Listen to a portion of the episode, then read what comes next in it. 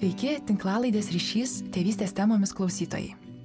Šiandien su jumis sveikinuosi aš, Milda Kukulskienė iš tinklaraščio Švelni tėvystė ir sveikinusi su jumis iš garso įrašų studijos Kaune. Su manimi studijoje kartu yra rašytoja Vaiva Rikštaitė. Sveiki, Vaiva. Sveiki. Vaiva yra septynių knygų autorė, rašytoja mama, filosofijos magistrė. Jūs auginate dvi mergytes ar ne? Taip. Ir Vaiva vieši Kaune, e, apskritai Lietuvoje e, atskrido pristatyti savo knygos pirmą kartą mama, ar ne, šiuo tikslu pagrindiniu grįžus. Tikrai taip. E, kaip jūs jaučiatės grįžusi į, į Kauną ir į Lietuvą? Jeigu atvirai, tai pavargus, nes labai laiko skirtumas didelis yra, 12 valandų lygiai su Havajais. Ir... Mm E, su dviem mažais vaikais, e, tai aš gal ir pamiegočiau, bet tada dukras nemiega, tada kai jos miega man užmėgti nepavyksta, tai dar, dar nėra savaitės, kai aš grįžus iš tikrųjų, tai mhm. truputį kankinuosi. Bet iš esmės labai džiaugiuosi, nes labai kvepia viskas skaniai, labai gražus pastatai seni. E, Havajuose nėra turbūt už mane senesnio pastato, mm. išskyrus ten vienus karalių rūmus, tokius mažyčius. Uh, Tai ta tokia nostalgija ir ta istorija labai gyva ir kvapais ir vaizdais ir, ir asmeniniais prisiminimais Kaunas labai mielas man. Mm. O kuri Kauno vieta yra jums artimiausia? Senamiestis. Senamiestis, vienareikšmiškai. Dar Vilijampolė man labai svarbi. Tai mes ir kalbamės e, netoli senamieščio, e, mhm. Laisvės alėjai. Ir man taip pat Kaunas yra mano miestas, kur aš esu užaugus. Tai labai kažkaip gražu ir simboliška va čia su jumis susitikti. Norėčiau jūs pakalbinti apie jūsų knygą, mhm. pradėti nuo, nuo knygos ir e, pati knygos pirmą kartą mama pradžia labai gražiai įveda e, tokiais žodžiais. Kai pagimdžiau dukrą, nepaprastai palengvėjo, visas pasaulis nuo manęs atstojo, tarsi būčiau išpildžiusi didįjį lūkestį. Čia atsiveria tokia kaip ir motinystės laisvės perspektyva e, jūsų, jūsų žodžiuose. Ir ką jums reiškia išpildyti tą didįjį lūkestį per motinystę? Mm, Reikia, čia toks labai daugelypis dalykas buvo. Tai buvo visuomenės spaudimas, ten galbūt netgi šeimos ir giminės, jeigu konkrečiai kalbant, ten kada vyras susirasi, kada ištekėsi, mm. tas toksai, ta socialinė senmergės stigma nes aš tik 29 ištekėjau. tai aš prisiklausius. Taip, na jau nuo 25 jutau tokį tikrai nemalonų spaudimą. Atsimenu, manęs klausė giminės, tai kaip tu gyveni, kai grįžtu iš Londono, aš sakydavau gerai, tikrai nuoširdžiai gerai. O jei mane žiūri taip ir sako, viskas bus gerai, tu susirasi draugą tarsi kažkokia mhm. buvau matoma kaip nepilna, kol netapau šeimos moterim. Tai man beproto palengvėjo, nes nuo manęs tikrai atsikabino visi nuoširdžiai paliko, va, šita jau susilaukė vaiko. Tai buvo tas aspektas. A, kitas aspektas turbūt e, biologinis laikrodis, tas tiksėjimas, aš pati suvokiau, ar ne, kad e, nors tas spaudimas erzino iš šeimos, bet aš suvokiau, kad a, moteriam nedėkinga situacija. Aišku, galima ir 40 ir po 40, bet mes žinome, kad jau mhm. susidarėme su vaisingumo problemomis statistiškai daug dažniau ir apsigimimai ir visa kita. Tai tas, tą laikrodžio tiksėjimą aš girdėjau protų, ne biologiškai, biologiškai dar tikrai nejutau to poreikio turėti vaiką kaip kito moterim, žinau, kad būna mhm. labai stiprus instinktas, jo pas mane nebuvo, pas mane buvo pasąmoniai toksai e, laikrodukas tik tak, kad e, kada tą vaiką turėt. Ir atsirado tokio labai stipraus tikėjimo savimi ir tokį tarsi gyvą autoritetą. Aš pati jį savo suteikiau, bet pasaulis jo iškart patikėjo. Man atrodo, mm. kad motinomis, žmo, motinomis žmonės labiau tiki ir, ir jas labiau gerbė. Ir vat, kai antrą vaiką pagimdžiau, tai net tada jau mano tėtis sakė, na dabar tai su tavimi jau galima net pasiginčyti apie vaikų auginimą. Ne? Nes mhm. prieš tai tėtis mano turi tris vaikus, aš tik vieną turėjau, tai jis tarsi buvo vis tiek labiau tėvas negu aš. O jau kai aš turiu antrą, tai jau reiškia, aš kaip ir mhm. turiu daugiau negu vieną. Tai tą autoritet, autoritetą labai pati pajutau stipriai, tą tokį tikėjimą savo instinktų ir savo žinojimą geriau negu bet kas, ko mano vaikui reikia. Ir iš to tikėjimo, gal iš visuomenės e, tikėjimo to pačiu, aš pajutau ir iš kitų tą tokią pagarbą, atsitraukimą, kad štai aš mama ir, ir, ir dabar jau aš sprendžiu už to, kas geriausia to žmogučio išlikimui, gyvybei, raidai ir visa kita. Hmm. O kalbant apie rašymą, ar tas vaikų gimimas kaip dažnai sako, atvėrė kažkokį kūrybinį naują klodą Nepastebėjot čia toks dalyko? Irgi įdomu man pačiai stebėti tą, kadangi įkvėpimo paties buvo daug daugiau prieš vaikus. To ieškojimo, tos laisvės, to, to tokio bohemiško įkvėpimo vaikymosi ten, kad ir su vyno buteliu kažkur naktį ar, ar Indijos mm. traukiniuose. Bet e, poreikis kurti, tai ir savidisciplina kas yra vis produktivumo esmė, kaip dabar pamačiau.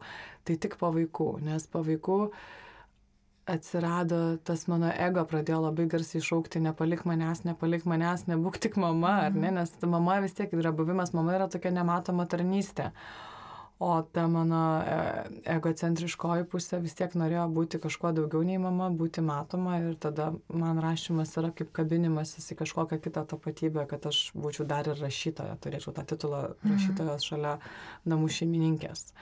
Tas noras išlikti, e, išlaikyti tą statusą. Tai ir, ir dėl to atsirado labai daug e, knygų po vaikų gimimo, man pačiai keista, nes turbūt keturios knygos atsirado po, po žemynos jau mhm. gimimo, o žemynai dabar ketveri metukai. Dvi knygos vaikam, romanas 30 ir, ir, ir e, pastaroji pirmą kartą mama. Kaip prieš tai ten užtrukdavo trejus, ketverius metus mhm. viena knyga, nes man tai nebuvo taip svarbu, aš, aš turėjau kitų tapatybių ir kitų veiklų, ką veikti, aš, nebuvo tos desperacijos, o sėdint namuose iš tikrųjų tai vienintelis dalykas, ką galima veikti, tai kažkokia mhm. individuali kūryba. Aš tokį tyrimą esu kažkur, man atrodo, ten, nežinau, kiek jisai pagrystas, bet buvo filmukas kažkur gal Facebook'e pasklidęs ir e, tyrimo ten pristatinėti kažkokie rezultatai, kad būtent dviejų vaikų mamos yra našumas ir produktivumas kažkaip atidėję, kad e, mažėja prokrastinacija, noras atidėliot ir tu tikslingiau atsisėdi ir padarai tą darbą va, per trumpesnį laiką. Tai būtent tyrimo nežinau, bet labai pritarčiau, nes anksčiau, kai to laiko yra daug, Tai atrodo to laiko begalybė ir jisai kažkaip tai kažkur tai ištirpsta, mm. o mhm. dabar aš tą laiką taip sustiguoju, kad, kad po puslapį per dieną iš tikrųjų mm. toks mano metodas ir, ir kaip sakoma, kad darbas užima visam skirtą laiką. Tai ir irgi tas yra labai, nes jeigu tu darbui turi visą dieną, tai tada tą visą dieną užims tas darbas. Mm. Jeigu aš turiu valandą, tai viskas, jokių Facebook aš atsisėsiu ir, ir, ir padarysiu per valandą. Tai jo, su dviem mm. vaikais tą, tą tikrai galiu patvirtinti daug, daug labiau pradėjau gerbti savo laiką ir, ir kitų laiką ir apskritai. O ką reiškia rašyti per vaikų pietų miegą? Nes aš pati esu dviejų mergyčių mama ir tas pietų miegas dažnai būna tokia mano laikas, tylos laikas ir... Tai gal... mano laikas yra rašymas iš tikrųjų. Mm. Tai čia irgi. Uh, Aš rašiau pirmą kartą mama per žemynos pietų miegą, tai aš turėjau tik vieną vaiką tada. Aš labai sąmoningai norėjau užbaigti knygą iki antro vaiko gimimo, tai aš gal savaitę prieš gimdymą išsiunčiau rankraštį leidyklai, pirmą mm. versiją, dar po to redagavau jau po, po Inrutės gimimo. O paskui gimus Indrai, tai aišku, su naujagimiu negalėjau rašyti, gal kokį pusmetį gerą apskritai, tai, bet aš tuo metu redagavau knygą, tai jau jau kai nereikia kurti, tada aš jau galiu ir vakare. Man, man kūrybai reikia ryto, reikia šviežios, mhm. šviežios galvos, o jau kažkokį tą ten techninį, truputėlį labiau mechaninį darbą aš jau galėjau ir vakarais redaguoti. Tai, tai su kūdikio atėjimu naujo turbūt buvo chaosas gerą pusmetį, o dabar mes turime auklę. Tai tas rašymas vyksta, kai auklė išsiveda vaikus arba kai aš išvažiuoju, palieku jai Bet man labai norisi būti prie vaiko miega kartu. Nežinau, kodėl mm. man mhm. toks yra. Aš, man gaila, kai auklė su vaiku ir kai vaikas miega. Aš, ne tai, kad pavydas tai būtų, bet man kažkoks toks yra mm. vos nesakralus. Tai aš stengiuosi nutaikyti tą laiką, kad aš išvažiuoju iki miego, o aš grįžtu ant mažosios miego. Ir tada auklė būna su didžiaja dukrytė, jos ten kažką veikia, o aš pasiguldau mažąją šalia, grinai į pažastį ar ant mhm. krūtinės mm. ir tada aš rašau, kol jinai miega. Tai, bet vėlgi, kaip su vaikais, jie kai auga, tai ta mm, dienotvarkė nuolat kinta su vaiku, tai aš vis turiu atrasti kažkokią naują e, laiko nišą rašymui. Tai šiuo metu yra, kai mažoji miega šalia manęs, grinai ir aš gulėdama lovai rašau, mm. man tai patogiausia, aš ten tokiu pagalvėliu prisidedu, kad stuburas ne, neiškryptų ir dirbu. Jūs daug rašote apie prieraišę tėvystę ir e, galima net būtų gal sakyti, kad esate Lietuvoje to kaip, požiūrio į vaikų auginimą, tokia įkvėpėja, influencerė. E, koks šiuo metu jūsų požiūris į tą į prieraišę tėvystę ir kaip jisai galbūt kito Kita turbūt smarkiai, aš dabar net nežinau, ar aš jau galiu sakyti, aš prie ryšio tėvystę, e, pirmiausia, tai man prasidėjo natūraliai, aš ne, nepasiskaičiau ir nepradėjau mhm. daryti, aš pradėjau daryti taip, kaip aš jaučiu su pirmagime dukra. Ir tik po to pamačiau, kad čia yra tokia teorija, pasirodo toks metodas vaiko mm. auginimo, ar ne, tai tada man labai rezonavo, aš prisijungiu prie Facebooko grupės, e, tai žindimas pagal poreikį, jautrus reagavimas į verkimą, miegam kartu iki šiol ir su keturmetė, ir, ir su kūdikiu. Tai turbūt ir jokių bausmių stengiuosi netaikyti, mm. o tą mm, pasiek, e, kaip pasakyti, jokių bausmių, o veiksmas ir pasiekmė. Tai mm. Tai teoriškai man buvo tas labai aišku, kol skaičiau knygas apie prieraišę tėvystę, kai žemyna buvo dar kūdikis. Praktiškai dabar jau šita teritorija man yra labai klampi. Manęs mama niekada nebausdavo, nors ne apie prieraišę tėvystę net negirdėjusi, bet tiesiog jinai susitardavo. Bet mano mama gal buvo kantresnė, aš nesimenu, jinai manęs mhm. niekada nešaukdavo, aš ant savo vaikų šaukiu. Mhm. Nors nenoriu, bet šaukiu, man taip gaunasi. Tai, tai nežinau. Vėlgi tas prieraišumas, ta, man atrodo, bet kuri teorija kažkokia mm, sukuria tokį kaip tobulybės vaizdinį, ar ne, su kuriuo turi lygiuotis kažkokias taisyklės ir visa kita, ir tada toks atsiranda kaip e, saviplaka mintyse mm. už, už tuos nusižengimus teorijai. Tai aš tų knygų paskaičiau keletą, tokių reikšmingesnių, man atrodo, ir paskui aš įsikibau to sakinio, kad kurti autentišką santykį su vaiku. Ir, ir aš stengiuosi, jeigu aš supykstu, pasakyti, kad aš labai pikta, aš dabar labai pikta, nežinau ką daryti, aš taip ant tavęs pykstu, kad a, mm. vaikui ir, ir stengiuosi tiesiog gal nesakau, kad įsižadu tos peraišios tėvystės, bet aš pajutau, kad aš nesu ta tobuloji, kantrioji, šventoji mama, mm. kuri gali visiškai niekada nešaukti ir, Ir pavyzdžiui, mes taikome metodą, kad vat, kai žemynas supyksta, jinai nupieštų savo pyktį arba savo liūdės. Ir kartais tikrai labai gražiai nupiešia ir, ir tas pyktis mm. išgaruoja, o kartais tikrai nenupiešia ir daiktas visus mėtų ir podeliai dušta namuose, mm. nes jinai juos mėto ir, ir tada tikrai man reikia ir užrėkti. Ir, tai Jo, sunku atrasti tą kažkokią. Nėra recepto. Jeigu būtų receptas vienas, tai tada visi, absoliučiai visi pasaulio tėvai to recepto ir laikytųsi, ar ne? Mm. Bet Tai tą sukurti autentišką santykį, man atrodo, yra viena labai sunku, o kita vertus labai įdomu. Bet, nes jau praėjo tie terrible twos, baisiai mhm. dviejų metukai ir tie masingiai treji, dabar žemynai ketveri ir jau matau, kad vėl lengvėja. Man turbūt buvo labai sunku nuo 3 iki 4 metų va, tas laikas su ją, mhm. o dabar jau darosi gilesni pokalbiai, tokie jau dabar aš vėl pajuntu, uh, erdvę reikštis savo intuicijai truputėlį ir, ir tarkim, klausia manęs apie seksą, dabar žemyną ketverių metų, arba apie mirtį. Mm. Tai man darosi vėl įdomu į tokį kažkokį... Egzistencinį. Kūrybiškai pažvelgti į tuos atsakymus ir atsakyti nuo širdžiai ir visą kitą. Taip, egzistenciniai klausimai turbūt iš esmės. Tai va, tai, tai ir ta prieraišytėvystė, aš dabar jau nebežinau, kas yra prirašyta įstė kaip ketveri metai. Nežinau, ar, ar jinai aktuali tik tai kūdikystėje, mm. nes aš nesu jokia nei ekspertė, nei, nei oficiali atstovė. Tai ir su antru vaiku aš pajutau, kad tas mano, mano pačios prieraišumas, jeigu tiesioginė prasme, galbūt sumažėjo. Aš, tarkim, pirmo vaiko nepalikau iki dviejų metų praktiškai niekam. Gal kartais savo mamai po labai ilgo pratinimuose. Uh, Tai grinai jau pagal tą teoriją, ne, kad mm. visą laiką su savim. O pavyzdžiui, Indraja, mano antroji dukrytė, tai aš ją tiesiog palieku dažnai, nežinau. Ir su auklė jinai būna, aišku, yra tik viena auklė visą laiką tas pats žmogus mm. ir, ir užtruko gal mėnesį ten pažindinimasis ir visa kita, bet aš daug drąsiau palieku, tai vėlgi mm. galima sakyti, kad jau čia ne, nebe prieraišiai, ar ne, nes jie dar net dviejų metų nėra, bet tai, tai turbūt aš kažkur to esu kaip pasakyti angliškai, gray area, toje pilkoje zonoje tarp prieraišios tėvystės ir, ir, ir tiesiog autentiško santykio su vaiku. Kas irgi yra prieraišioji tėvystė, ar ne? Mm. Kažkurio, kažkurio knygoje skaičiau apie tą autentiškumą. Čia turbūt yra tokia ir savotiška problema su psichologiniam teorijom, kad jų yra daug ir dažnai mhm. jas rašo e, skirtingi žmonės kartais ten skirtingą terminą panaudoja, Mhm. kalba apie kažką panašaus ir tokio nėra labai aiškių ribų ir atskirimo. Ir Taip. man atrodo, net daug tų tokių konfliktų tarp tėvų dėl, pavyzdžiui, prieraišių tėvydė, prieraišios tėvystės principų, tiesiog mes juos kažkaip skirtingai interpretuojam kartais. Mhm. Ir originaliai ta teorija turbūt net nekalba net ir apie tą palikimą, taip, taip kiek aš ją Mhm. suprantu, kad daugiau kalba apie pastovų, vieną pastovų žmogų, kuris tiesiog ilgam nepalieka, neišvažiuoja ten savaitį. Ai, tada tai ar aš dviem. procentų.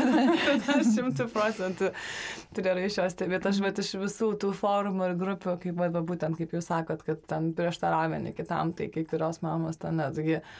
O kalba, aš mačiusi esu internete ten tokį pokalbį, kad o tu vy, kitai moteriai vyrą savo leistum paturėti, neleistum, tai kodėl vaiką leidai laikyti, kad tarsi jau tą vaiką net palaikyti, atiduoti yra kažkoks tai blogis, tada vėl ta kaltė ir ta savirefleksija, tai jeigu aš palieku ten vaikus auklį, tai čia jau aš tą vaiką žaloju ar nežaloju, bet po to pagalvoju, kiek, kiek visi užaugę žmonija yra ten įvairiais metodais siaubingais ir kažkaip vis tiek gyvena, bet tada pagalvoju, visi terapijas eina ir savo tėvus kaltina ten dėl visokių e, dalykų įvairiausių, tai čia, tak, sakiau, man atrodo, kad Aš ir savo knygą rašiau, kad man, man atrodo, kad kai be augintum vaikus, jie vis tiek galiausiai ras, kuo tave apkaltinti Mhm. galiausiai.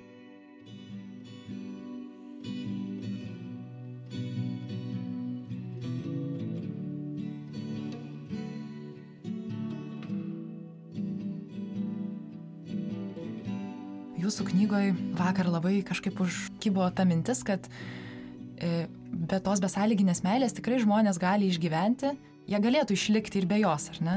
Bet tai yra gražiausia dovana, kokią galim padovanoti savo vaikui. Gal gali truputį pakomentuoti, kaip vat, jūs žiūrite tą besąlyginę meilę, kaip jūs stengiatės ją rodyti savo vaikams. Hmm, tai turbūt pirmiausia, kad aš ją jaučiu, tai hmm, dabar. Nežinau, aš, mane mama labai stipriai myli, beprotiškai, mano mama yra labai emocinga, iracionaliai emocinga ir jinai visą laiką tą meilę reiškia visais įmanomais būdais ir tas suteikia labai tokio pasitikėjimo savim. Kartais nedusina tą meilę, mane erzina, žinot, kaip atrodo nuolat kartoja, ten aš tave myliu, kokia tu nuostabi, aš tave myliu, kokia tu nuostabi. Bet ilgainiui tai tampa toksai kaip, kaip kažkokia pasąmonės mantra, kurią pati patikiu kaip naratyvas ir tada aš jaučiuosi pasaulyje labiau mylima. Aš pamačiau, kad, pavyzdžiui, kai ten man pasakydavo kokį nors plėtką, kad kažkas tavęs nemėgsta, galvodavau, kaip jie gali manęs nemėgti. Prasme, taigi, taigi mane reikia tik mylėti. Iš tos mamos meilės aš gavau labai daug pasitikėjimo savim, tokio irgi iracionalaus. Ir aš jau žinojau iš karto, kad norėsiu savo dukrom e, taip mylėti, kaip mano mama myli. Tai aš jam nuolat kartoju, tam, aš tave myliu, aš tave myliu, aš tave myliu, visokias. Ten mes turime eilėraštukus apie tai, mano sukurtus, kaip aš jas myliu, ir, ir, ir tokias kaip mantras kartojam, ir, ir lopšinės, tai turbūt.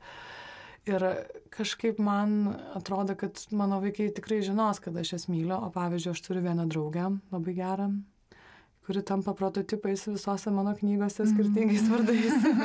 Nes su ja tas santykis labai gyvas, aš iš jo labai daug mokausi, turbūt tikiuosi, kad abi augam iš tą santykį.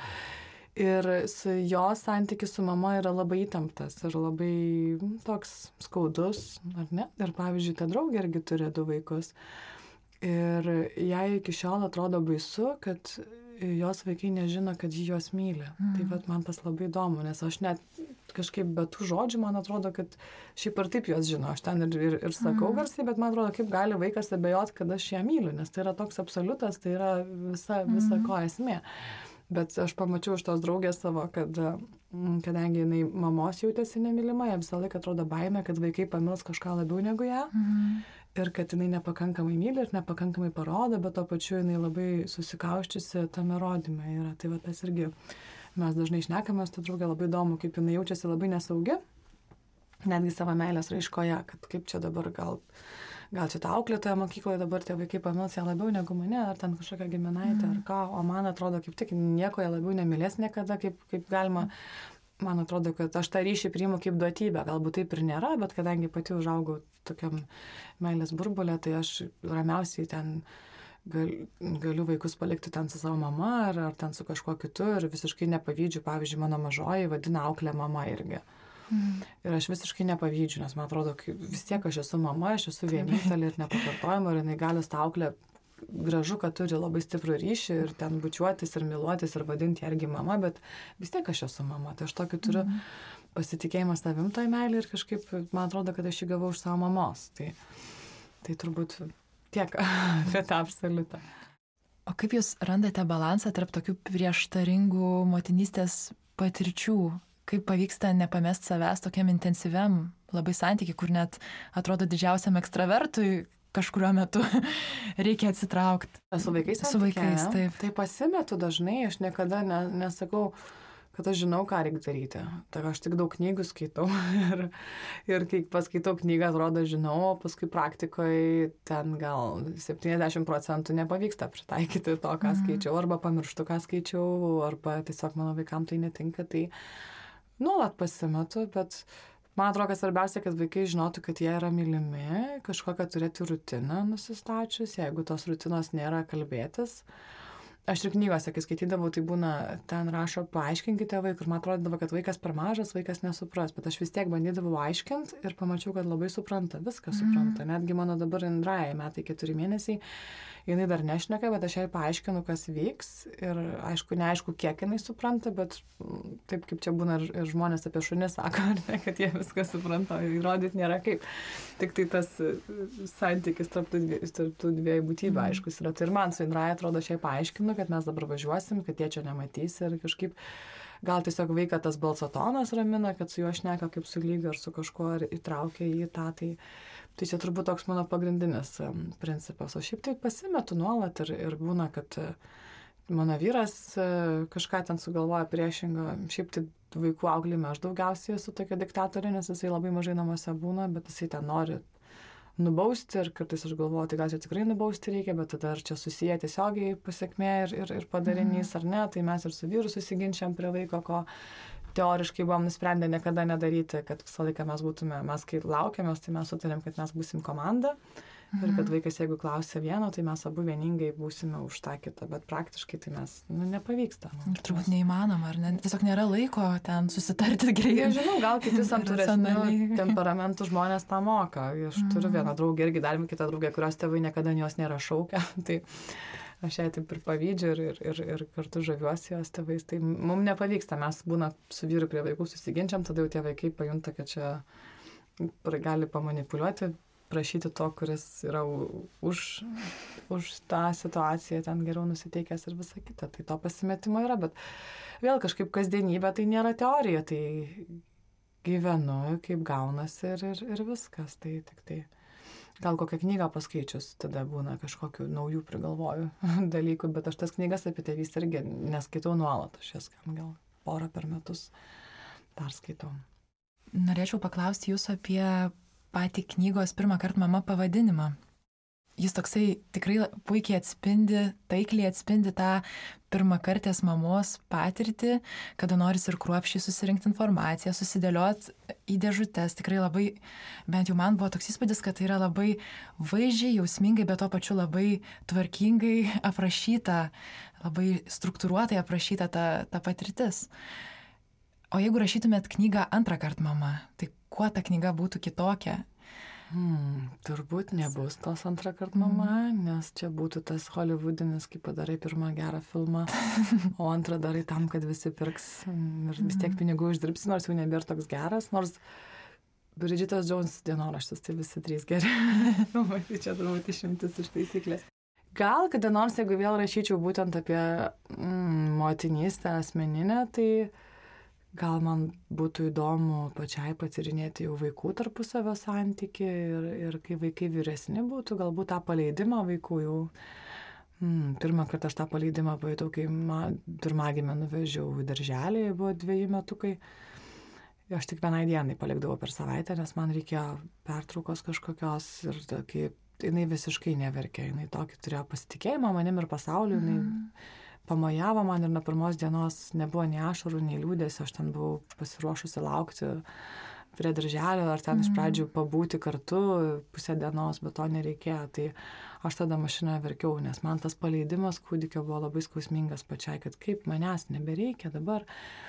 Ir turbūt tas paleidimas, kuo toliau, tuo bus skausmingesnis ir jisai stiprės. Va dabar praeitą savaitgalį pirmą kartą irgi mano žemyną liko su seneliais, su mano tėčiu.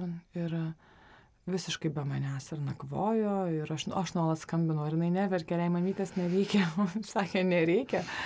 Ir tada aš dar bandžiau telefonu pakalbinti vaiką, sakau, tai aš tave rytoj pasimsiu, galvo gal jinai sakys pasimk dabar, aš taip mm. vas nevyliausi slapto, jinai sako, nepasimk.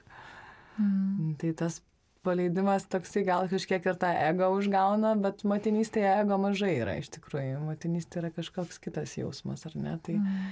tiesiog ta, aš pajutau, kad nukirpo magislę žemynai po šio savaitgalio, jinai nakvot gali be manęs, būt be manęs. Tai, tai man turbūt būtų ateityje įdomu pačiai reflektuoti tos jausmus, kai galbūt vaikai eis į mokyklą ar, ar, ar kažkokių paslapčių nuo manęs turės, nes dabar ta kūdikystė tokia jauki, šilta. Mm. Tai yra, aš jau viską pasakiau pirmą kartą mamoje, toje knygoje, o su antru vaiku aš netapau mama, aš jau buvau mama, tik prisidėjo dar vienas vaikas. Tai, tai turbūt labiau būtų aktualu ne, ne tas vaikų kiekis, bet kaip, kaip tą vaiką atskirt nuo savęs galiausiai, bet aš tikiuosi, kad dar negreit, negreit. O savo pačios kaip mamos tapatume, tame virsme pastebėjot kažkokių dalykų, naujų galbūt gilesnių dalykų po antros dukters gimimo? Hmm. Aš labai tikėjausi tos euforijos antrą vaiką besilaukdama, nes kai gimė žemyną, tai ta gim, po gimimo euforija man buvo netikėta. Aš nemaniau, kad bus toks stiprus jausmas. Aš nesitikėjau, tai tai neapibūdinama. Ir jau kai laukiausi Indrajos, mes lyties nežinojom tuo metu, tai aš laukiau kaip kokio vakarėlio, kur labai daug prisigeri ir labai gera, labai sveiksta galva. Aš laukiu to, to po gimimo, tos euforijos, to sukretimo, galbūt vėl man bus tas toksai, mhm. kaip kur vaikštai, kaip apsvaigus ir nemiegi ir viską darai. Ir jo nebuvo. Aš iš pradžių galvojau, taip tarsi nusivyliau, galvojau, tai ar aš tą mhm. vaiką mažiau myliu, ar, ar, ar, ar man kažkokie hormonai ne, nesuveikia, kodėl man nebuvo tos euforijos. Bet paskui aš supratau, kad mano širdis jau buvo atsidariusi. Tas mm. širdies atvėrimas, praskelimas, tai meilė vyksta turbūt tik vieną kartą. O paskui tik tai ta meilė prisidėjo tam vaikui, bet jau nebuvo to pirminio pamilimo, to tokio, kaip pasaulis apsiverčia, suvokimas visas. Tai dėl to kažkaip su Indraja man, man pačiai buvo keista, kad aš supratau, aš jau buvau mama ir tik tai vaikas atėjo pas mane dar vienas, bet jau mama mane pavertė vienas tas pirmas. Pirmas kartas vis dėlto tapimas mama buvo reikšmingas, kur tapatybė pasikeitė. O šiaip turbūt atsirado daugiau tokio, dar daugiau pasitikėjimo savim, kaip ir iš pradžių minėjau, kad jau dabar aš ne tik vieno vaiko mama, dabar aš jau dviejų vaikų mama, tai aš tokį jaučiu statusą apskritai, kaip pasakyti, kad aš turiu būti gerbiama, kad manęs turi klausyti, kad mano laikas yra galbūt ne tai, kad svarbesnis čia arogantiškai skambės, bet pavyzdžiui, planuojant laiką su kokia draugė, kuri neturi vaikų, visą laiką atsižvelgs į mano laiką labiau, kada aš galiu, -hmm. aš turiu du vaikus, o mano kita draugė turi tris vaikus, tada jau jinai yra aukščiau. Dar hierarchija. Nes jinai turi tris, tada aš jau sakysiu, na jau tu sakyk, kada tu gali, o jau aš su savo dviem prisitaikysiu, ar ne, tai toksai kažkaip tai ir atsirado dar žinojimas, kad e, nepakeičiami tie vaikai yra aš kai pagimdžiau žemyną, aš norėjau iš karto antro vaiko, iš karto. Nes buvo tokia baisi mintis, bet buvo, jeigu šitas vaikas numirtų, kad man reikia kito vaiko. Mm. Kad kažkaip aš galvoju, kad jos galima pakeisti vieną kitu. O kai gimė Indraja, aš pamačiau, kad tai yra asmenybė ir visai kitoks žmogus, kitas vaikas ir kad nei vienas vaikas, nei vieno kito vaiko nepakeis, kad tie vaikai mm. nepamainomi, kad ir kiek susilaukčiau už tų vaikų, jie nei vienas nebus, e, tarsi, mm. žinot, kad užpildytų kito vietą, kad jie visi yra unikalūs ir dėl to aš gal ir nebenoriu daugiau turėti vaikų, nes aš nežinau, ar aš pajėgsiu, aišku, kad pajėgsiu, bet yra taip stipru, taip, taip yra, nu, aš noriu su šitais labai giliai juos stebėti ir, ir, ir mėgsti tą ryšį, tai, tai kažkaip, va, turbūt tas buvo toks. Labai gražiai įvardinot apie tą širdies atsiverimą, nes man toks jausmas, kad kai turi vaikų, tai taip ir vaikštai su tokia atvira širdim mm -hmm. ir tau ją skauda.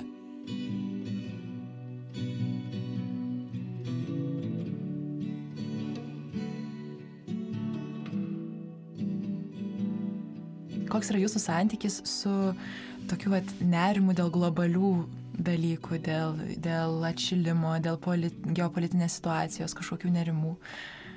Toks yra, kad jeigu aš apie tai galvoju, tai aš pradedu verkti ir panikuoti ir labai pykti ant visų žmonių ir ant savęs, aišku, mm. bet daugiau gal ant, ant sistemos. Tai tada pradedu kažką norisi kažką daryti ir čia vėlgi yra, va, tarkim, pavyzdžiui, tas zero waste judėjimas, ar ne, tai labai norisi kažką daryti, o labai sunku suvokti, kad reikia nieko nedaryti, reikia nieko nepirkti. Mm. Tai aš, pavyzdžiui, irgi ten prieš metus gal tada pradėjau pirkti, nusipirkau daugkartinių indų, ten gertuvę, indelių maistų įsidėti, ne, metalinius šiaudelius ir visą kitą, paskui supratau, kad reikia nepirkti, reikia kuo mažiau vartoti. Tai, Tai kai pradedu galvoti, tai mane apima panika. Tai dėl to kartais tengiuosi ne, negalvoti kasdieną, nes tai labai slegia, tai labai mm. liūdna ir, ir tai labai baisu suvokti, kad e, mano vaikai ir mano anūkai tikrai žiūrės į, į mūsų kartą kaip į tokių griovėjų, tokių bes, besmegenių vartotojų, egoistiškų griovėjų. Tai dėl to labai liūdna, bet tai tada kasdienybė tampa labai slogi, ypač jeigu kokią nors knygą skaitau tą temą arba kažką tuo metu žiūriu dokumentiką, tai prislegia.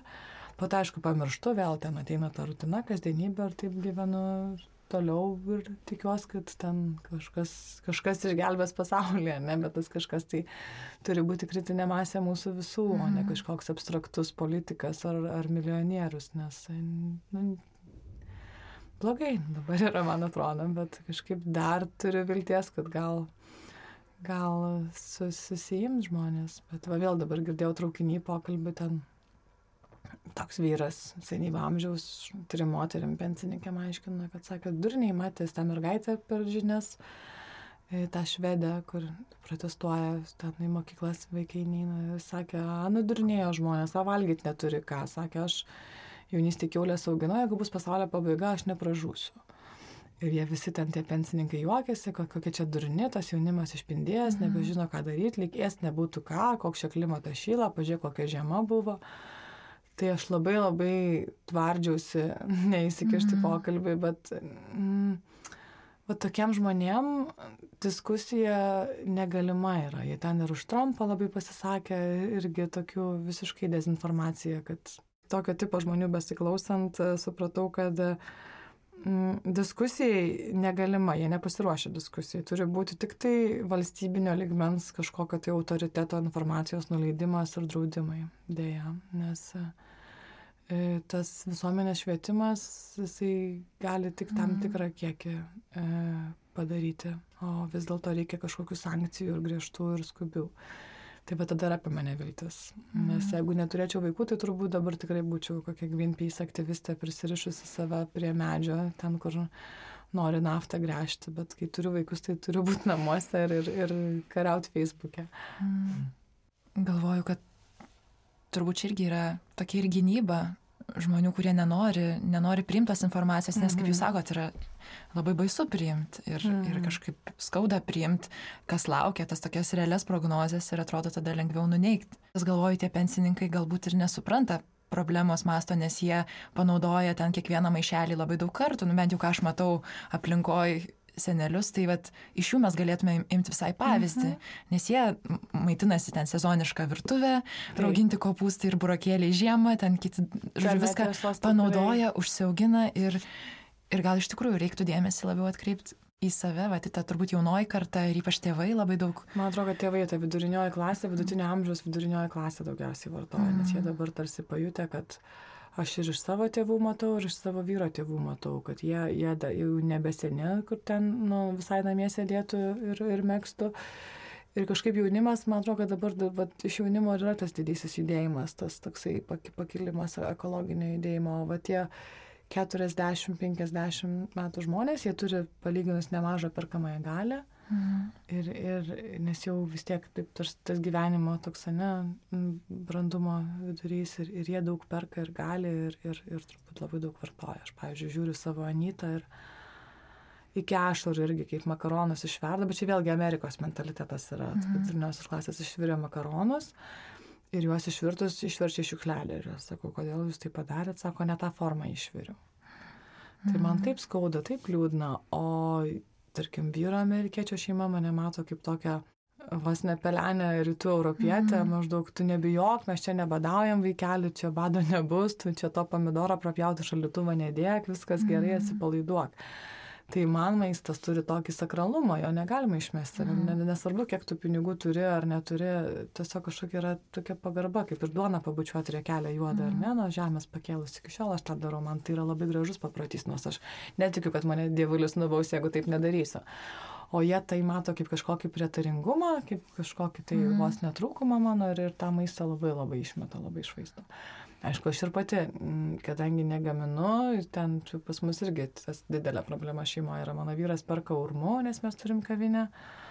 Tai jisai perka maistą urmu ir jisai tikrai dažnai labai sugenda pas mus, bet jisai bent jau sugenda, aš jo tiesiog nemetu iš šiukšliadėžę. Tai, tai irgi kažkaip stengiamės uh, skaičiuoti, žiūrėti, pykstamės ten dar kažką, tai gal kažkaip galiausiai greitų metų rasim tą, mm. tą metodą maisto visai neišmesti, nes aš dabar kompostuot pradėjau, bet e, vėlgi gaila kam to.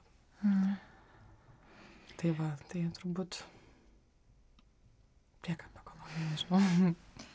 Gal apie tokį irgi labai ekologišką kūdikių auginimo e, tokį reikalą apie žindimą. Mhm. Noris paklausti, E, ar jūs taikėte tandeminį žindimą, mhm. mhm. žindėte abi mergytės kartu? Mhm.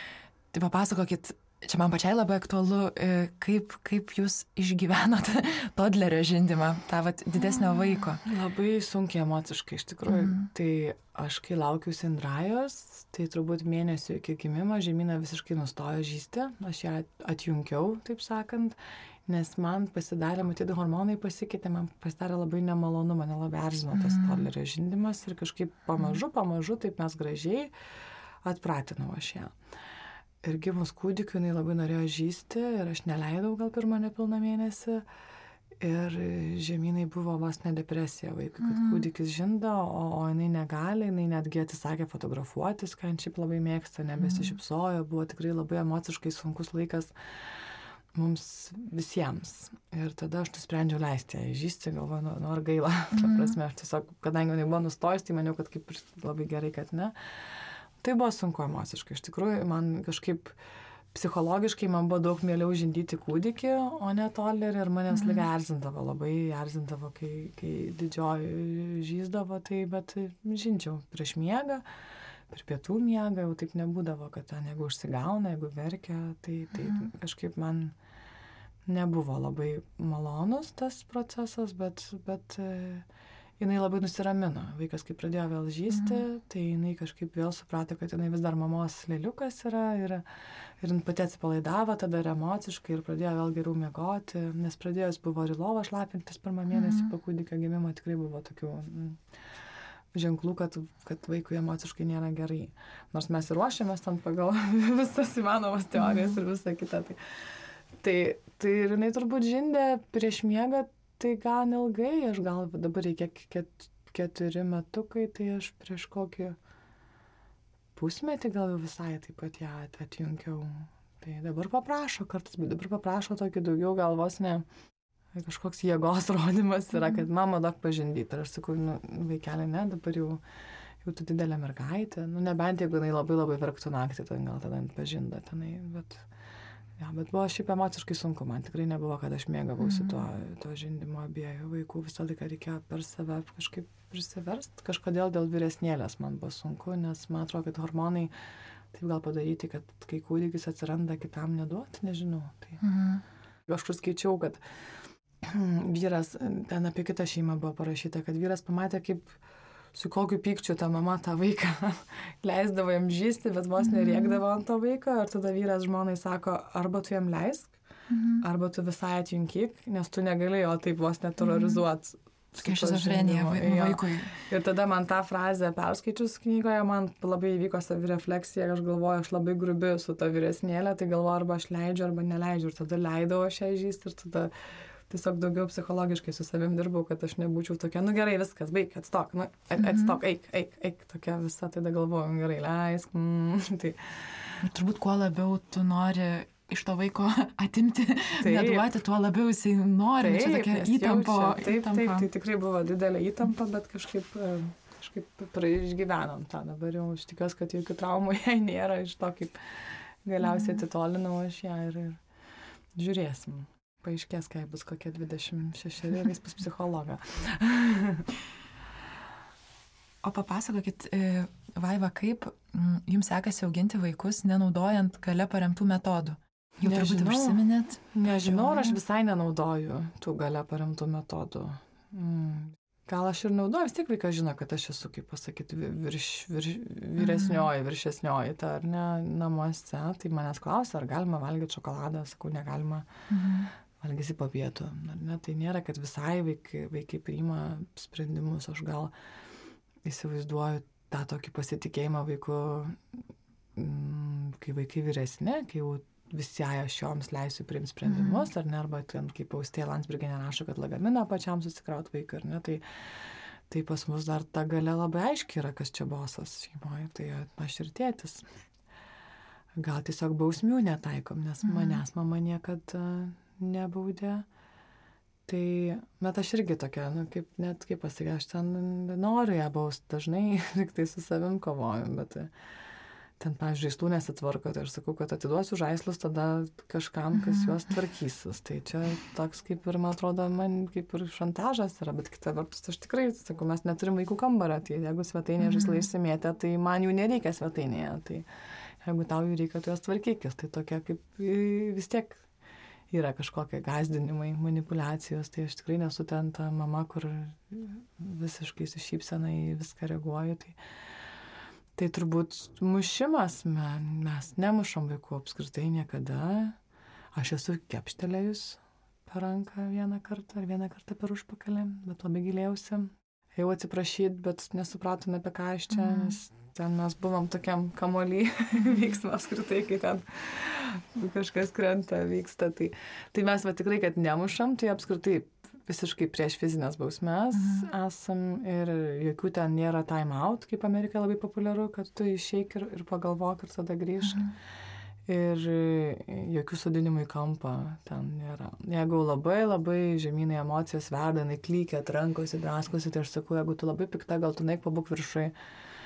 Ir ateik, nebūsi pikta. Tai tada, bet čia aš niekada jos nu, neišnešu. Nebaudžiu, neišnešu. Nebent pati galiu išeiti į kitą kambarį ir sakyti, aš labai pikta. Aš pastebėjau, kad tas buvo iš tikrųjų teigiamas, nes paskui tai pradėjo daryti. Kai aš labai pikstu, mhm. aš tau užsidarau kambarį auklės, nes kito kambario nėra ir, ir, ir sakau, viskas, neleiskit, aš išpratėsiu, ša, aš pikta. Mhm. Ir paskui pamačiau, kad jinai taip daro, galvoju, o, visai gerai reiškia čia, nes reiškia, jinai atkartoja tą, nes aš ties taip pikstu, aš jinai kitą kambarį, sako. Mhm. Galvoju, puiku. Įvardina jausmą. Jo, galvoju, puiku, tik eik ir uždaryk duris, negu čia daiktus mėtai ir reikia ant manęs. Tai... O pavyzdžiui, su vyru kalbėjau dėl tos galios, tai irgi labai įdomu, nes aš dažniausiai skaitau knygas ir bandau vyrai tikinti, kad čia reikia taip. Infiltruoti. O ne kitaip, nes jisai kažkaip per daug apie tai nemasto, jisai gal auklėtų senamadiškai ten, jeigu ne, aš gal taip griežčiau.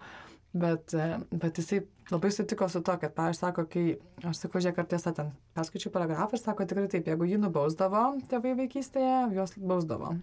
Tai tada jis jausdavosi, kad jisai sumokėjo mhm. tarsi už tą prasižengimą ir lygų lygų gali vėl daryti nusižengimą toliau. Mhm. Tai man tas buvo labai įdomu. Tai dėl to sakau, matai, kaip neveikia baudimas. Nes, nu, tu, nubūdė, tu nubūdėjai vaiką, tai vaikas, pavyzdžiui, daužė padelį, jis atsistoja kampą, reiškia, jis gali vėl daužti padelį ir vėl stoti į kampą. Reiškia, toks yra kaip... Atsiskaitimas. Atsiskaitimas. Tai mano vyras buvo labai nustebęs, jam labai patiko, sakė, va, va, būtent jis taip jausdavosi, jis buvo labai mhm. išdykęs berniukas. Sakė, visi nubaudimai tarsi buvo su, susim, su atsiskaitimu, mm. susimokėjimu už tą elgesį ir jis jautėsi, kad gali vėl nuo nulio pradėti kažką daryti ir jam nebuvo jokio tokio susimastymo. O kaip susimastyti vaiką priversti, aš nežinau. Aš, ne, gal kai turėsiu mhm. anūkų, galėsiu kažką pasakyti. Kol kas tai aš tik tai bandau ir empatiją kelti. Ir, ir, ir ten riktelt, ir nerėkti, ir, ir kalbėtis. Irgi priklauso labai turbūt nuo, nuo mamos būsenos. Jeigu aš esu išsimiegojusi, ir pavalgiusi, tai aš galiu kažkokį labai kantrų metodą taikyti. Ne? O jeigu dvi naktis nemiegojus ir su temperatūra, tai tada bus blogai. Mhm. turbūt man pačiai tai padeda galvoti apie tą, apie, apie tai, kad metodai, kurie nu, kažkaip suardo ryšį, nu, va, pavyzdžiui, bausmė, jinai mhm. suardo ryšį. Mhm. Tu tada turi jį atstatinėti po to. Tai jeigu ryšio nėra, tai vaikas tiesiog jeigu kažko ir nedarys, tai nedarys iš baimės ir nedarys dėl to, kad bijo būti nubaustas, o slapta mhm. darys, kai žinos, Taip. kad, o jeigu yra ryšys, tai jisai galbūt nedarys, tiesiog matys kokį jausmą, kokį grįžtamą ryšį sukelia tėvam, kitiem jo mylimiem žmonėm kažkoks elgesys.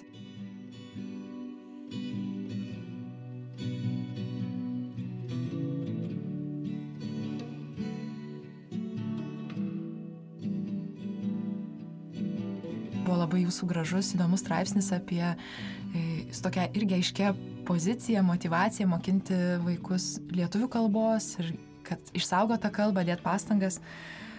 Tai kokių iššūkių jums kelia vat, vaikų auginimas dvikalbėje aplinkoje?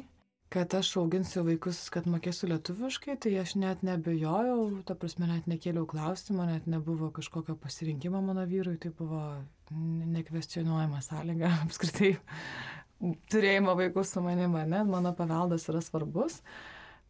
Turint minti tai, kad aš nelaikau lietuvių kalbos geresnė už kitas, be mhm. jokio nacionalizmo, tiesiog aš manau, kad tai būtina vaikam kalbėti su savo seneliais ir proseneliais gyvais, tai. kokios tautybės jie bebūtų. Tai čia yra didžiulis, aš tą patį skatinu iš vyro pusės. Ir aš visą laiką sakau, kad aš angliškų knygų čia neskaitau vaikam vakarais, jie turi daug daugiau angliškų negu lietuviškų ir labai gražių, bet vaikai būna prašo paskaityk, sakau, čia yra tavo tėčio ir tavo senelių darbas, mhm tą paveldą tau perduoti. Aš, aš viena turiu perduoti visą Lietuvą tau. Tai man užtenka, ką aš tau galiu pasakoti lietuviškai. Ir mano būna mhm. Ranita, kartais įsiskaudina, kad knygelę atsintė, o aš neskaitau, mm. bet aš sakau, atvažiuokit ir skaitykit. Tai yra jūsų kultūra, yra jūsų paveldas, jūs duokit vaikam tą dovaną. Aš jam duodu dovaną lietuvišką. Ir tai yra mano legendos, istorijos, pasakos ir šio laikinės, ir senos, ir, ir visa kita. Bet aš gal anksčiau kažkaip įsivaizdavau, kad taip, jeigu tu namuose su vaiku kalbėsi, tai tas vaikas ir, ir užauks dvikalbis. Ir žemyną pradėjo maištauti, turbūt visi vaikai apskritai maištauja viskam, ką tėvai darbas. Taip, tai aš pasiskaičiau tokią rimtesnę knygą su labai daug studijų pavyzdžių ten, kad tokia labai labai akademiškai pagrįsta ir aiškia mokslo daktarės, bar neatsimenu aš jos nei vardą, nei pavardės tame jūsų minėtam mano LRT straipsnėje yra ta knyga mhm. minima. Mhm. Ir tada aš pamačiau, kad dvikalbystė yra darbas, ypač jeigu noriu išmokyti mažumos kalbą. Ten yra daug tų situacijų, bet tarkim, mano situacija yra mažumos ir daugumos kalba. Mažumos mhm. yra lietuvių, daugumos yra anglų. Ir norint, kad vaikas kalbėtų abiem kalbam laisvai, turi būti akistata su kalba kasdienybėje 70 procentų mažumos kalba, mm. 30 procentų daugumos kalba. Tai aš kai tai supratau, tai tada man dar labiau susidėlioja visi taškai ant į, kad e, vadinasi, tai yra darbas, reikia sistemos ir reikia to klausimu dirbti. Tai aš dėl to sąmoningai neleidžiu dukters į darželį, nes iki penkerių metų mm. formuojasi gramatika. E, tai eina į darželį kartą per savaitę tik tai dėl socializavimus. O šiaip galėčiau leisti ją dabar pilnu etatu į darželį ir turėti daugiau laiko, bet aš taip nuspręsta, mhm. kad tik kartą per savaitę eina iki penkerių metų, o paskui eisi į tą nulinukų klasę. Ir ką, kalbu aš pati vien su vaiku lietuviškai, vėlgi būna, kad ten kiti pyksta, ypač jeigu viešose vietose, nes žmonės galvo, kad apie juos kalbu. Mhm. Ir būna man pačiai nepatogumas kartais, tai tada aš visą laiką pati savo sakau, kad man vertybiškai svarbiau, kad mano vaikas mokėtų kalbą ilgainiui, negu ką tą akimirką kažkoks nepažįstamas žmogus pagalvos, kad tarsi aš apie jį čia kažką kalbu, o aš iš tikrųjų net apie jį nekalbu. Tai aš tą patį savo primenu. Jeigu labai nepatogu tampa ten kokiam vaikų gimtadienį, kai aš balbatuot pradedu susiraukus lietuviškai, tada aš pasakau vaikam lietuviškai ir pakartoju angliškai, kad kiti girdėtų. Bet visą mhm. laiką jos girdi lietuvišką variantą. Tai toks didžiulis įsipareigojimas iš mano, nors šiaip ir mano vyrui labai dažnai nepatogu būna, kai aš lietuviškai kalbu su vaikais, jis sako, žmonės gal jausis nepatogiai, gal tu kalbėk mm. angliškai ir aš visą laiką kartu, kad ne. Knygutes vakarai skaitom lietuviškai ir aš joms dainuoju, labai daug dainuoju ir čia gal pagal irgi sužinojau tik dabar, kad yra Valdorfo metodas, kur per dainą mokina įvairių dalykų, bet aš nežinau, to aš nesu tikra, čia tikrai taip, bet aš tiesiog iš savęs aš ten, pavyzdžiui, kai nors skaičiuojam ir aš iš karto pradedu skrido oro lėktuvėlės, jiems sugeda motorėlės ir skaičiuojam, ar ten kokį nors žodį pasakom, pučia vėjas ir iš karto man tavo daina pučia, pučia jūrų vėjas. Ir aš jam dainuoju, dainuoju, dainuoju. Ir aš, va, iki šių metų turbūt nebuvau tikra, ar aš nugalėsiu, ar, ar, ar nugalės anglų kalba, bet va dabar žemyna jau yra savaitę nepilna Lietuvoje ir aš esu tiesiog nustebus neįtikėtinai, kaip jinai moka kalbą. Geras. Nes ten su manim šneka angliškai, matyt patogiau, vis tiek jinai mato, kad aš su kitais moku, jinai mane absoliučiai suprato. Bet aš ją sakydavau prieš šitą kelionę, sakau, tu repetuok lietuviškai, nes tau reikės kalbėti lietuviškai su mhm. visais. Ir nei mama nebijok, aš moku, aš moku, tu nebijok. Ir dabar šneka su seneliais, su prosneliais lietuviškai visiškai laisvai. Ten gal kokį linksnį sumaišo ar ką, bet jinai puikiausiai kalba. Ir kas mane labai įkvėpia, mes dabar nuo jos, kaip, nu, ir taip man tėvai darydavo, jeigu slėpės nuo vaiko, mes kalbam rusiškai, kad ten nesuprastų vaikas, kur eini, ar ką darysi, ten kažkokią vaiko aptarimą, jeigu nu, apie tą vaiką kalbėjom kambarį esam, tai pasikeitė su frazėmis rusiškai. Ir mano žemynai išgirdo manęs mama kalbant rusiškai, sako, kokia čia kalba, mes sakom rusų. Ir jinai dabar manęs prašo, mokink mane rusų, mokink mane rusų. Ir jai labai dabar mhm. toks atsirado džiugus tas žingeidumas mokintis tų daugiau kalbų, nes jinai mokinasi havaj, havajiečių kalbos, e, mes tokią programėlę lankome edukacinę, ten mokosi labai mhm. entuziastingai irgi ją auklė moka truputėlį ten ispaniškai skaičiuoti ir jinai labai, aš matau, kad dabar vaikas jau atrado netgi aistrą mokytis tų kalbų ir šiandien visą dieną manęs klausinėjo, kaip rusiškai tas žodis, o kaip rusiškai tas, paskambinkim tėčiui, skambina tėčiui per Skype ir rusiškai mhm. kalbasi, jo nors tėtis amerikietis nesupranta nei žodžio, bet tada galvoja, kad visi saugė turbūt tas kalbas moka ir dabar jas keitinėja, tai aš pamačiau, kad bent jau šiemet tas mano įdirbis tikrai, tikrai su kaupu atsiperka. Ir kaip man dėkoja seneliai mano, kad su ašarom ašarom akise, kad ačiū, kad išmokai kalbą, kad mes galim bendrauti, nes labai liūdna ir aš turiu pažįstam ir šiaip matau, kad kai būna vaikai mm. nekalba tą kalbą visiškai, tai labai toksai skaudus praradimas, man atrodo, ypač seneliams, mm. kai jie to anukėlio ar proanukėlio visą gyvenimą laukia ir galiausiai net negali pasakos pasiekti. Mm. Tai, man atrodo, tai, tai baisu. Mm, kalba ryšių yra labai, labai svarbi. Taip, ir... visa esmė, iš tikrųjų, kaip, kaip ten galima kažkiek pasupuot tą mažylį, bet paskui tai kuo labiau, kuo vaikas mhm. labiau auga ir jeigu be kalbos, tai, tai man atrodo baisu. Tai, tai turbūt man tas labai pačiai atsirado toksai suvokimas, kad, kad reikia dirbti. Ir aš planuoju vis daugiau knygų skaityti, nes to knygų skaitimo yra kaip tu viską lik ir žinai, bet tas tokia kaip vos nedvasinė praktika entuzijazmą atnaujinti. Pakeltūpą. Pakeltūpą. Tai reikia viskas met po vieną knygą tą temą, man atrodo, paskaityti, kad kažkokia tai mhm. gilinti žinias ar tiesiog palaikyti nusiteikimą tą. Man dar labai įdomu, kaip jūs planuojat kelionę su dviem vaikais. Ar jūs dabar atskridot viena, viena. su dviem mhm. ir rašėt, kad buvo visokių problemų? Tai ten muitiniai problemų buvo. Muit, muitiniai. Neplanuoju iš tikrųjų, ne, nelabai planuoju, kad ten nėra ką planuoti. Aš taip tokia nusiteikus, kad galiu.